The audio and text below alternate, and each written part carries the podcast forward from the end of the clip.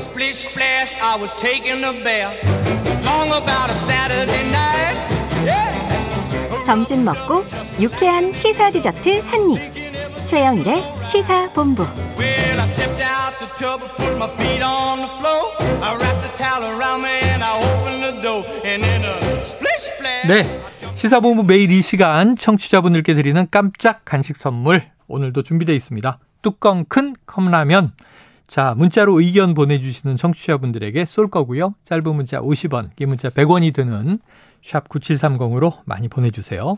자, 월요일 문희정 국제시사 평론가와 함께하는 국제본부 시간입니다. 평론가님은 나와 계십니다. 어서 오세요. 네, 안녕하세요. 휴일에 고맙습니다. 네. 네, 고생 많으십니다. 휴일에. 아이고, 별 말씀을요. 예. 자, 러시아가 우크라이나를 침공한 지 오늘로 102일째, 100일을 넘겼습니다. 전쟁이 끝날 기미는 안 보이죠?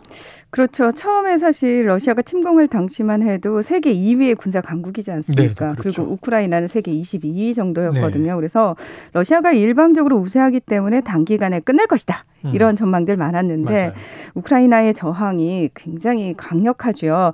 우크라이나의 수도 키이우 점령에 실패한 러시아가 이 전선을 동부와 남부로 집중시켜서 돈바스 지역의 80%를 장악을 하고 음. 여기서부터 또 크림반도까지 이어지는 요충지들 역시 점령을 했습니다. 네.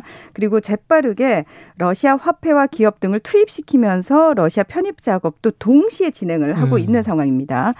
자, 러시아는 미국을 비롯한 서방 국가들의 전방위적인 제재로 국가 부도 사태, 디폴트 위기 맞고 있지만 음. 좀처럼 우크라이나에서 물러날 의향 없어 보이는데요. 네. 우크라이나 국방장관은 뭐 언제 끝날지 예측하기 어렵다 이러면서도 뭐 연말까지는 끝나지 않겠느냐 이런 낙관론적인 얘기를 음. 해놨, 했지만 블라디미르 푸틴 러시아 대통령은 시간은 러시아의 편이다 이러면서 장기전을 준비하고 있는 것으로 알려졌습니다. 네. 유엔에 따르면 지금 800만 명의 우크라이나인들이 본인이 이제 살던 고향을 떠나야 했고요. 이 중에서 603만 명이 해외로 떠났기 때문에 2차 세계 대전 이후 최악의 난민 위기다 이런 규정을 음. 하고 있습니다. 한편 양국은 개전 이래 처음으로 각각 160명의 전사 장병 시신 교환을 한 것으로 알려졌습니다. 네.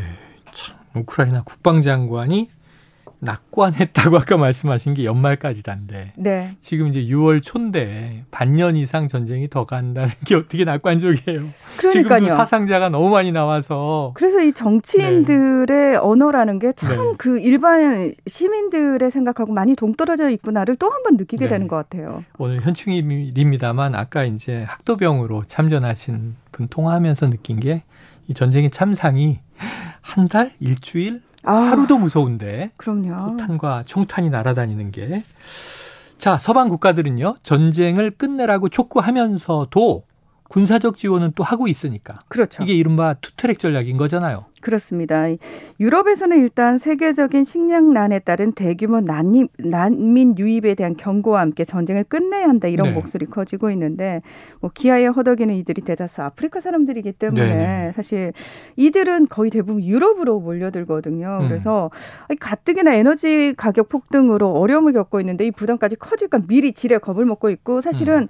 직접적으로 유럽인들에게 생활에 피해가 오기 때문에 불만이 높아지고 있습니다. 네. 자, 그런 데 미국은 이 전선의 상황이 향후 협상에 영향을 미칠 거기 때문에 첨단 무기를 지원을 해서 이게 협상력을 높여야 된다 네, 이러면서 네. 첨단 무기 지원하기로 했잖아요. 근데 또 되게 웃긴 게 그러면서도 정쟁의 확산은 안 된다라고 어. 하면서 뭐 직접적으로 미군을 투입한다거나 또는 전장이 러시아 본토로까지 확산돼서는 안 된다 이러면서 분명히 또 선을 긋고 어허. 있습니다. 그러니까 지금 전쟁인데 우크라이나 침공으로 벌어진 일인데 우크라이나 군이 잘 싸워도 러시아 본토로 손안 된다. 안 된다. 하지만 밀려도 안 된다. 네. 그렇죠. 첨단 무기는 지원한다. 그렇죠. 미군은 참전 안 한다. 당연합니다. 야, 이 전쟁의 룰이라는 게 참 쉽지 않다. 복잡하다. 그러니까 이게 오히려 교착 국면으로 가는 거 아니냐. 꼬이고 꼬이잖아요.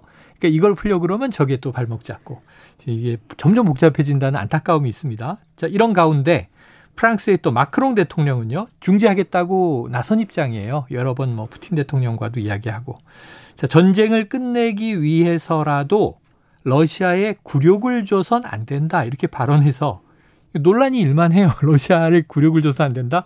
침략자잖아요. 그렇죠. 어떻게 해야 된다는 겁니까? 그러니까 지난 4일에 이 그 마크롱 대통령이 언론 인터뷰에서 이렇게 얘기를 해요. 푸틴 대통령은 자신과 국민 역사에서 역사적 근본적으로 실수를 하고 있다. 음. 그렇게 얘기를 하면서도 네. 교전이 멈추면 우리가 외교적 수단을 통해서 출구를 마련할 수 있도록 러시아의 굴욕감을 줘서는 안 된다 이렇게 네네네. 얘기를 한 겁니다.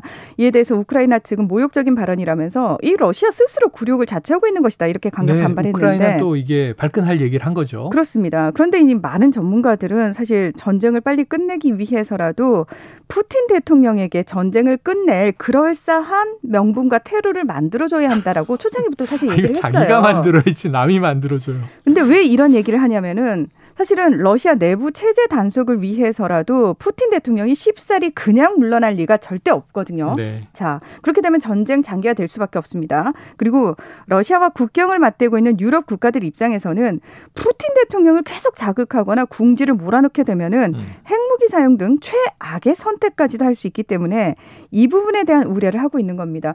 유럽은 대륙으로 연결돼 있어요, 러시아와. 네. 그러니까 진짜 당면한 문제고요. 미국은 멀리 떨어져 있습니다. 네, 네. 그러니 거기서 전쟁을 통해서 남의 나라 얘기인 거죠. 돈을 어, 벌고 있는 네, 거죠. 네. 예. 자, 그래서 이제 유럽 국가들은 러시아가 극단적인 선택을 할, 하도, 할 수도 있는 위험까지 몰아가선 안 된다라는 그렇죠. 측면에서 네. 명분과 테러를 좀 배려해야 되는 거 아니냐. 이건 뭐 이제 러시아나 푸틴이 좋아서가 아니라 그렇죠. 전쟁을 끝내기 위해서다. 결국은 정치적인 네, 문제니까요. 외교적인 테러를 줘야 한다. 이런 얘기들을 하고 있는 거겠죠. 자, 전쟁 때문에 삶이 파괴되고 고통받는 사람들부터 생각해 줬으면 좋겠습니다. 안타까움이 있고요. 최대한 빨리 끝낼 수 있는 방법을 국제사회가 찾아내야 되겠죠. 자, 그런데 이 우리가 이제 터키라고 부르는 터키 예, 큰 나라인데 이 국호가 튀르키예로 바뀐다. 이건 무슨 얘기예요? 네, 지난 2일에 유엔이 국호를 터키에서 튀르키예로 변경해 달라는 터키 정부의 요청을 승인을 했는데요. 어. 유엔은 외국어로 표기된 모든 공식 문서에서 국호를 변경해 달라는 터키의 공식 요청을 승인했다면서 터키어 발음 규정에 따라서 철자를 변경하겠다 이렇게 네네. 밝혔습니다. 이 터키 정부는 지난 연말부터 국호를 튀르크인의 땅을 의미하는 튀르키예로 변경하자는 음. Hello 튀르키예 캠페인을 벌여오고 있는데요. 어. 그러니까 사실 터키는 오래전부터 자국을 튀르키예로 불러왔어요. 그리고 터키어로 표기한 터키의 정식 국호 역시 튀르키예 공화국입니다. 어. 자, 그러면 우리가 국제사회에서 보편적으로 사용하고 있는 터키는 뭐냐? 네. 이건 그냥 영어식 표현이라는 거예요. 어. 근데 따지고 보면 영어 단어 터키가 터키인하고는 아무 상관이 없거든요. 그러니까 음. 칠면조잖아요. 뜻이. 아, 그렇죠, 그렇죠. 예. 그렇죠. 게다가 이걸 이 터키라는 단어를 겁쟁이, 패배자 이런 식으로 조롱할 때 또 쓰는 속어기도 하거든요. 아. 그래서 터키 내에서는 굉장히 불만이 많았죠. 야, 터키라고 익숙한데 이제 튀르키예라고. 튀르키예. 아니 우크라이나도 전쟁 터지고 키예프라고 수도를 부르다가 이거 러시아식 발음이다. 침략자의 발음이잖아요. 그래서 키이우 이렇게 그렇죠. 우리가 다 바꿔 부르고 있는데 터키가 아니라 튀르키예다. 아니 그럼 코리아도 이게 고려를 영어식으로 발음하는 건데 네. 대한민국 이렇게 불러달라고 우리도 해야 되는 거 아닌가? 자, 단순히 네. 국민들의 불만뿐 아니고요. 이게 에르도안 대통령의 정치적 의도가 숨겨져 있다 이런 분석이 나오던데 무슨 네네. 얘기예요? 근데 사실 이 터키라는 게 1980년대에도 국명 변경을 추진이 됐었거든요. 근데 네. 그때는 별다른 동력이 없어서 실제 변경으로 이어지지는 않았어요. 네. 그런데 이번에는 레제프 타이프 에르도안 터키 대통령이 이 국호 변경을 강하게 밀어붙였기 때문에 음. 변경이 됐다는 거예요. 아, 이 에르도안 정부는 지난해 12월 튀르키예는 터키의 문화와 문명, 가치를 가장 잘 표현하는 단어라면서 사용을 의무화하고 공문서 표기를 의무화했습니다. 음. 모든 수출품을 비롯해서 이미 터키 공식 관광 홍보 사이트 또한 사이트 주소를 고 튀르키예로 아예 바꿔 버렸습니다.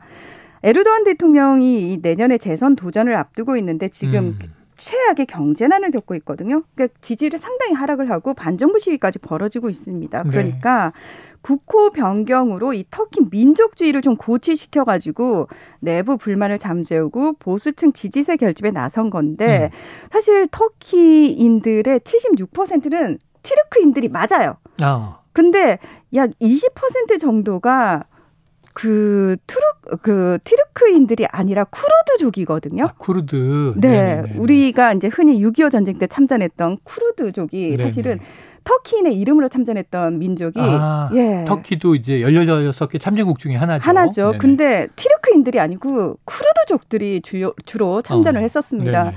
근데 이들이 2등 시민으로 굉장히 억압을 받고 있었는데 어. 그 대표 주자가 에르도안 대통령이었거든요. 아. 근데 아예 국고에서조차 쿠르드인들을 배제시켜 버린 겁니다. 예. 튀르키예, 터키, 튀르키예 역사책에 보면 오스만 투르크 네. 이렇게 또 투르크라고 우리가 부르기도 한 어, 역사책에 표기가 있는데 앞으로 이게 어떻게 될지 참 정치적인 입장 때문에 한다는 거는 조금 또좀 맞나 싶기도 합니다. 자 오늘 재밌는 얘기 들어봤습니다. 문희정 국제시사평론가와 함께 국제본부였습니다. 고맙습니다. 네, 고맙습니다. 예, 오늘 현충일 준비한 최영일의 시사본부 이야기는 다 끝났습니다. 자, 오늘 남은 시간 또 현충일의 의미도 되새기시면서 편안한 휴식의 시간 보내시고요. 저는 내일 낮 12시 20분에 다시 찾아뵙도록 하겠습니다. 지금까지 어, 참 컵라면 간식 받으실 분 빠뜨릴 뻔했네요. 7447 3429 4614 9909 7321 8505님. 예. 뚜껑 큰 컵라면 맛있게 드시고요. 저는 내일 낮 12시 20분 찾아뵙습니다. 청취해주신 여러분 고맙습니다.